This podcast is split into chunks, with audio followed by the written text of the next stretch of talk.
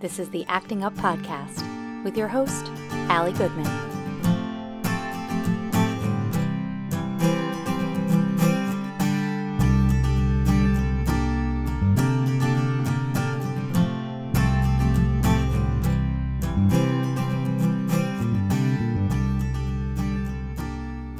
Hey, friends.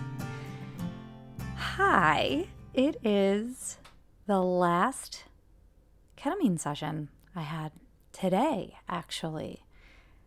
And wow, uh, I have so much to report and so much to explain and share and talk to you about. And I just, I'm, yeah, it's been an amazing ride. I'll say that. So I went in today with, mm, you know, just feeling pretty good, especially after Tuesday's session, and had a very, you know, good day. Got in, relaxed, sat down, got everything, you know, started, started talking to the therapist a little bit, telling her that I was feeling, you know, really good. And she was so lovely. She actually, she wrote me a poem. She wrote a poem. I shouldn't say she wrote it for, for me. She did give it to me, uh, but she gave me a copy of it. But she wrote a poem about our journey together and what she's seen and the experience and it was really such a lovely moment and i thought this is so it it just it just landed perfectly you know? And then uh, we went to do the session and we did a little bit of a grounding meditation right beforehand which was great uh, and i felt really relaxed and good and and ready and we started the session and we had moved everything up from so they they bump it up a little bit every time so you don't have tolerance of it. But uh, this time it was 40 milligrams to start, and then the nurse practitioner came in and offered the, the, the next dose if I wanted it. And I did, and I went, and it was, I mean, I remember it being, I remember sort of being at the bottom of the ocean, kind of moving through water, which was really lovely for a while. And, you know, nothing really distinct happened. It was just sort of this follow the journey as it goes and that's just what it was it was just this like lovely sort of breathing into it and uh, the only thing that was different was the headphones stopped they just weren't working before we got started so instead of having headphones on i still had the eye mask i still had the weighted blanket i was still in the recliner uh, we we just had the music piping out of the speakers, which was fine. It didn't make a difference. Uh, I still heard it just fine. I still felt like I was involved in all of that. Uh, I did hear when the nurse practitioner came in and asked if I wanted the second dose. I said yes. I think I probably said sure because I think that's what I always say. and she gave it to me, and I'll tell you, it did not take long. I was not under for much longer than that after that. At least it felt that way. And it was a pretty short experience altogether, which is odd because I think that's the most milligrammage I've had in my system. But one of two things either happened. Either I my brain was like, we're good. We've had enough ketamine. We're happy. We feel good and we're we're we're coming out of this and we're good.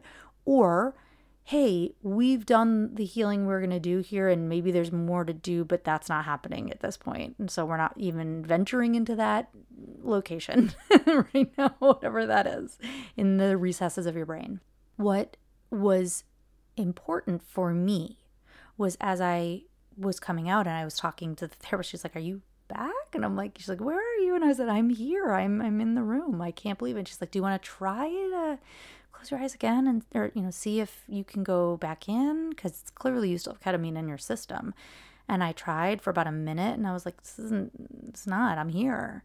And she's like, Well, why don't we just talk? So I laid there with the eye mask on, I kept my eyes closed and we just spoke we just talked and it was lovely. It was we talked about uh, how i was feeling. My body felt very grounded yet buoyant which was really kind of my intention for the day was to kind of anchor that feeling that i'd gotten the last session into on tuesday to keep figuring out how i can clue into my body at times to feel that grounded centered feeling which is so lovely to be able to experience. It's I'm I'm sort of gobsmacked that I don't really know what that feels like or didn't really know what that felt like in myself. And I've gone, you know, this many years with really not having that.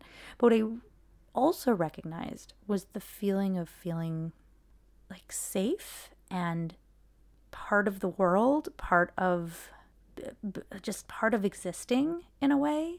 I didn't feel untethered. I didn't feel like I was having to think about every emotion, every movement, everything before I did it. And I'm not saying that that happens every single moment of every single day for me, but it happens a lot. And being in the zone is what I call it. really only happens when I'm like on set or in a booth or doing some sort of, uh, sometimes even in rehearsal, it'll happen. But for the most part, I don't. I'll get in the zone sometimes if I'm writing. I'll get in the zone sometimes if I'm playing music, but it's not. It's not common. And a lot of those things have been not in my life recently just because of the pandemic and the structure of being at home and having kids and being able to get to that point where you're not being needed because there's no real free time and there's no there's no space here. So having that moment to just have some space and just sit and feel the chair and feel my hands and feel my breath and just sort of just get comfortable with being comfortable. I started to talk about the feeling of being safe. And I had a memory pop up where uh, I was out. I went to a, those of you who don't know, I went to a boarding arts high school in Michigan. And my parents had built a house up there for a while. So we were in this, we, we had this house. And the weekend that I was supposed to get married to my ex, uh, I went up there. My mom was up, and uh, John, who was not technically my boyfriend at the time, but I think we were seeing. I don't remember exactly what was going on. I to be completely honest with you. But we also brought up my dog, the dog that I had shared, had been shared with my ex, and it was my weekend to have him. And we sat on the dock right on this lake and just looked at the sunset, and it was so beautiful. And I remember that feeling of feeling like breathing and saying, you know, imprint this memory. I hadn't seen the movie Inside Out yet, but I had I I probably would have like imprinted it as part of a core memory. Uh, for those of you who've seen the movie, but I didn't have that. I just sort of was like, remember this, keep this moment, remember this moment as is important as a something to call up again. And I did. I actually ended up using that memory once again in an acting class a few years later, and it resonated and uh, it was uh, important and it's just sort of sort of sat in the recesses of my mind i've since not had that dog that dog was a, a, a heartbreak because we had a number of animals uh, my ex and i we had a chinchilla two rats and the dog and the dog gino was given to me basically as a valentine's day gift the the year we got engaged or like within the year we got engaged, the year we were supposed to get married. And so that was February and we adopted him. But because my fiance was the one that put his name on the papers, he actually did the adoption. He claimed that the dog was his, even though the dog clearly had bonded with me and said, "Well, we can share him." And it was sort of his way of kind of keeping me on a on a leash in a way, keeping me connected to him I think he didn't want he he left he left the the he had left the relationship. He was not happy, but didn't know how to handle that, and so said, "Well, we can't be we can't get married." But basically, he wanted still wanted me to take care of him, and his way of keeping me around was I had a key to the apartment so that I could come get the dog, or take care of the dog, or do what I needed to do with the dog, or whatever, and that was his way of keeping me on a short leash but not having to make a commitment. And when I finally realized that that wasn't going to work anymore and I couldn't move on in my life with that, I handed him back the keys and I knew that that meant I was handing him the dog, which was heartbreaking for me. That dog was my he was my everything at the time. And I was just absolutely I mean I used to have fantasies. We lived not far from each other at this point. I had moved out into an apartment but it was not far from where we had used to live and where he still lived. And I used to fantasize about driving by the apartment and just sneaking in there and scooping him up, just getting him and taking him home with me. And or like leaving the state. I was so sad to have had to make that choice. It felt it felt unbearable at the time. But as I was sitting here and I was having this memory of the sitting on the dock and sitting with the dog and sitting with John, who was clearly the person I'm supposed to be with, clearly, uh, heartbreaking or not, uh, or being left basically two months before a wedding is kind of horrifying and awful and hurts. But clearly, there was a better plan for me. The the sense of safety is really what I kept coming back to, and I felt this peace and it was almost like I had all of these memories. They were like marbles in a in a beautiful glass dish.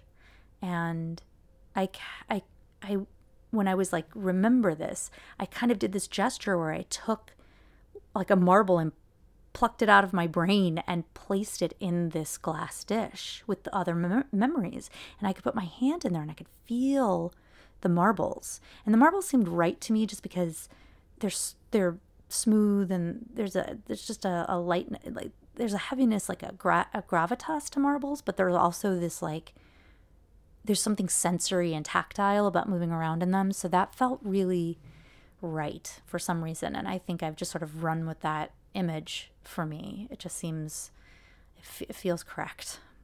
Uh, and some of the other memories that I started to sort of drift to as we were talking, as I was telling her the story, I began to realize that I have other moments where I felt this sense of safety. And I, I remembered another one where I was going in for surgery when I was 19, and my parents were both out of town, way out of town. My mom was in China, my dad was in the Virgin Islands. They were on trips doing, my dad was going sailing, and my mom was on a trip in China. And I ended up finding out I had to have surgery. Pretty major surgery. They didn't exactly know what they were going to find when they went in. It was exploratory. Turns out I had a dermoid cyst on my ovary, and they had to cut that out. And it was enormous. It was like the size of a honeydew melon. Uh, and if you don't know what a dermoid cyst is, you're lucky. It was basically my twin that I had absorbed in utero when I was in my mom's uterus. Mm-hmm. Yep. So it has like hair and teeth. I'm sorry, that's like horrible and horror story, but it's true. And that's basically what it was. It was this enormous cyst that had grown probably since I had been, so I was 19 when this happened. So probably around like when I was hitting puberty and it had been growing and growing and finally got to this point where it just sort of grew and uh, I wasn't feeling great and went to the doctor and I was like, mm, what's going on? And he's like, you need to go get an ultrasound because something's going on. And uh, I get back to my house and they're like, well, you need to be in the hospital. What are you doing? And I was like, what do you mean? And he's like, you need to have surgery and that needs to come out now. So I this was way before cell phones, so I couldn't call my parents. I didn't have a way to get in touch with them. I I called my brother who was you know early 20s and was like not really helpful except he did call my aunt who got in touch with my dad who got in touch with my, I mean it was like they did get in touch with everybody. So my mom had to figure out a way to get home as fast as possible uh, because they'd scheduled my surgery and there was nobody here. And I mean that would have been fine I, I just sort of assumed I was going to go into surgery alone. I didn't expect her to get back. I actually didn't think she was going to make it. And uh, I remember like I had uh, somebody come over and they took my blood and I like all these different things that I was sort of putting together myself. Uh, and I was so like it was a little lost, but I you know was I had to make it work. And I told my best friend Adam what was going on, and he, he lived in Minnesota at the time. And Adam hopped in his car, like didn't think twice, hopped in his car and drove his rickety old blue car down to visit and make sure that I wasn't alone. And I don't even think he was here 48 hours before my parents, both of them, ended up getting home right before I was going in for this surgery. But he he came here for me. He came so that I would feel safe.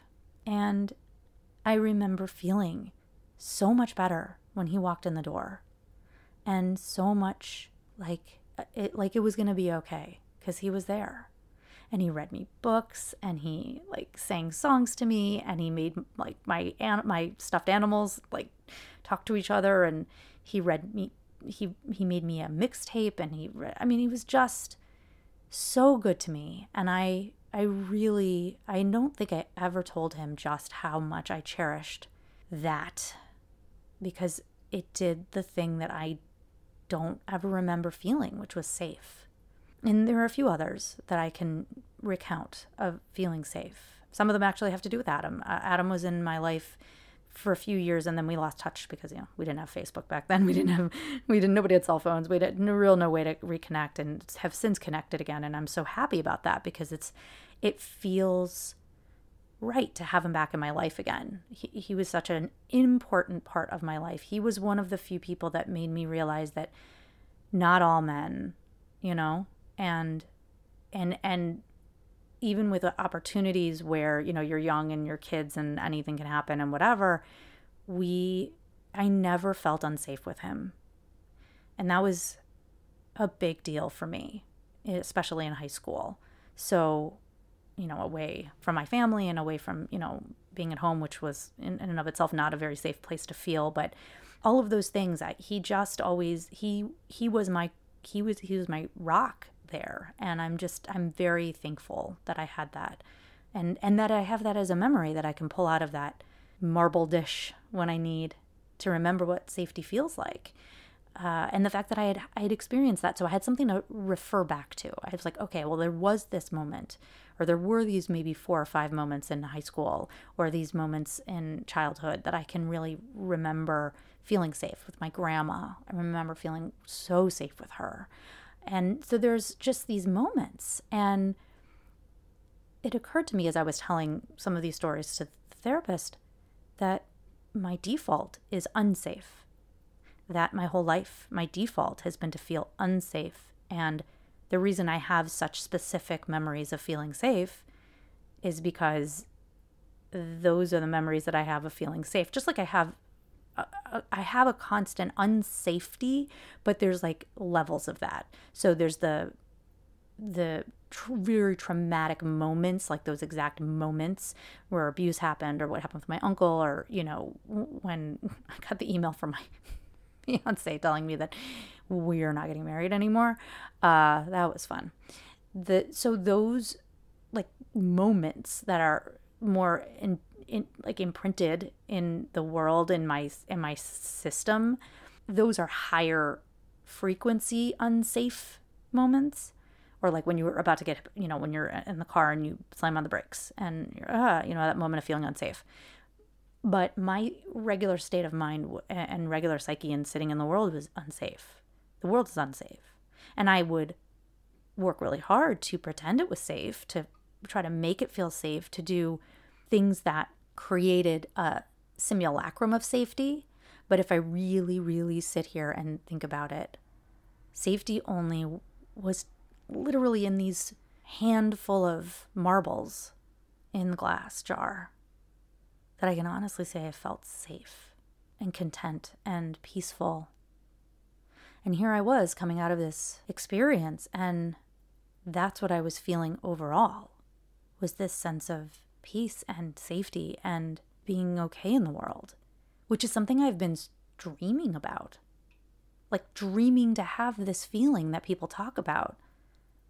And yeah, sure, there's this like piece of me that keeps thinking, hey, you know, is is the other shoe going to drop and I'm going to fall out of this and I'm not going to be able to maintain it? Yeah, probably. I mean, maybe maybe that will happen. Maybe I won't be able to maintain this forever, but I can maintain it. I can come back to it. I have the tools now to come back to it.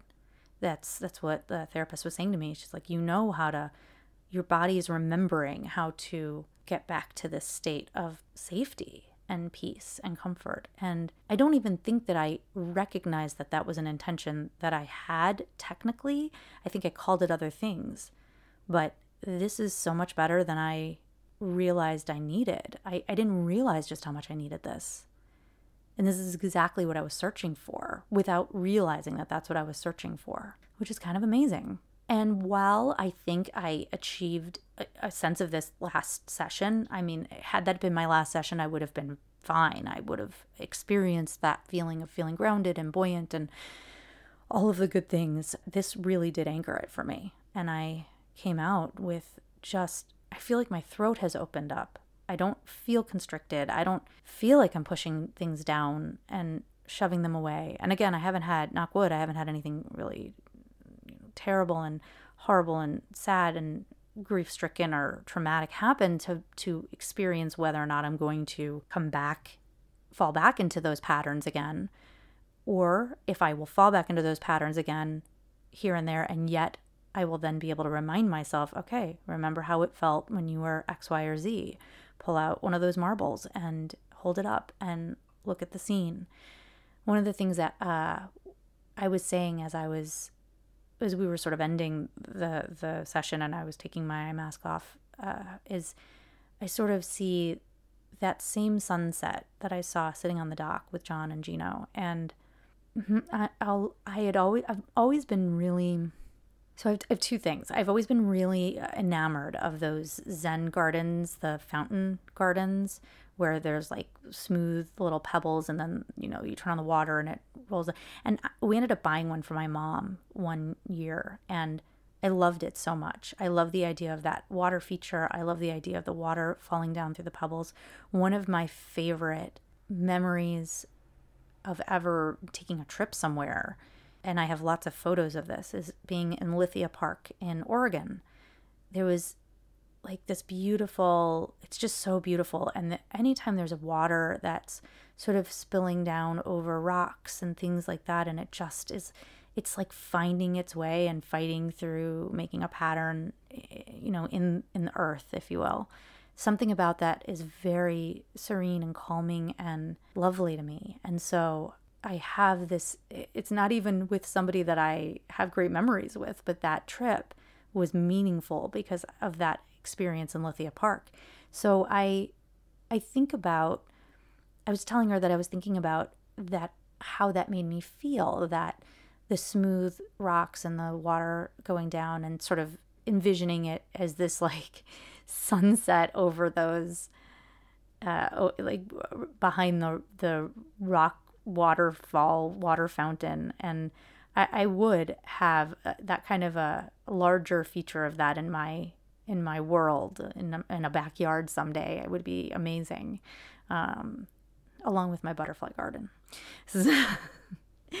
so, yeah, and then when I finished, uh, when we finished, I got up and they were so lovely. They did this sort of ceremonial ending. There were bubbles and uh, I got to create a little felt piece that they put in the shadow box that they keep at the at the office, and I got to get a, a printout of the poem that my therapist wrote and gave to me, and then some quotes that everybody put down uh, some of their favorite quotes on on this like pretty parchment paper, and then I got to choose a pin, and I thought this was interesting because they were all really cool, like these little like, pins and they all had said something.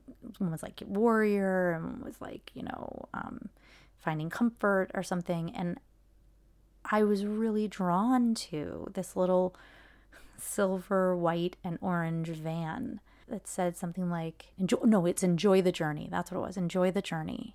And I thought, yeah, that's the one. I that's what I want. I want to enjoy the journey. I want to be here. I want to enjoy the journey when I was going through the treatments. I wanted to enjoy the journey of this world that we're in and this journey that I'm on and what I'm learning and growing and and I think the biggest thing that I, I will leave all of this with is that I wanted as I was talking about safety and the feeling of being safe, I realized that that is something that I'm desperately always trying to create for my boys, for, for, for Jackson and Jordan. I want them to feel safe.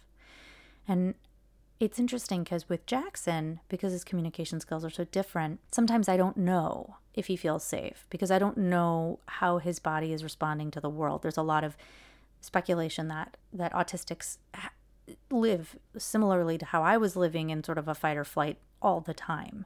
Uh, hence why stimming and all of these other things that they do can sometimes relieve that anxiety. But that doesn't mean that he doesn't have moments of feeling safe. And I sincerely hope that he feels safe in our home and he feels safe with me. And I feel like I get just glimmers of that sometimes. He'll look over and smile at me and he'll say hi. Like he'll realize that I'm there and it's And it's a it's a good thing. And I think that that is in Jackson's world, him feeling safe. And then with Jordan, you know, he's a little little guy, um, not quite three, and he just he has big feelings because he's a you know he's a little little little little guy. So when he has these big feelings, and he you know is sad or he gets up from his nap and he's really cranky or he wants something and he can't have it, my just holding him and holding him and telling him you know i understand. I know you're sad. I i, I feel your sadness. I know i just you know i want to hold him so that he feels safe. And i didn't realize that that's what i was doing that that that was what that comforting was doing was was trying to cultivate a place of safety. And i also think that i was trying to cultivate it for myself too.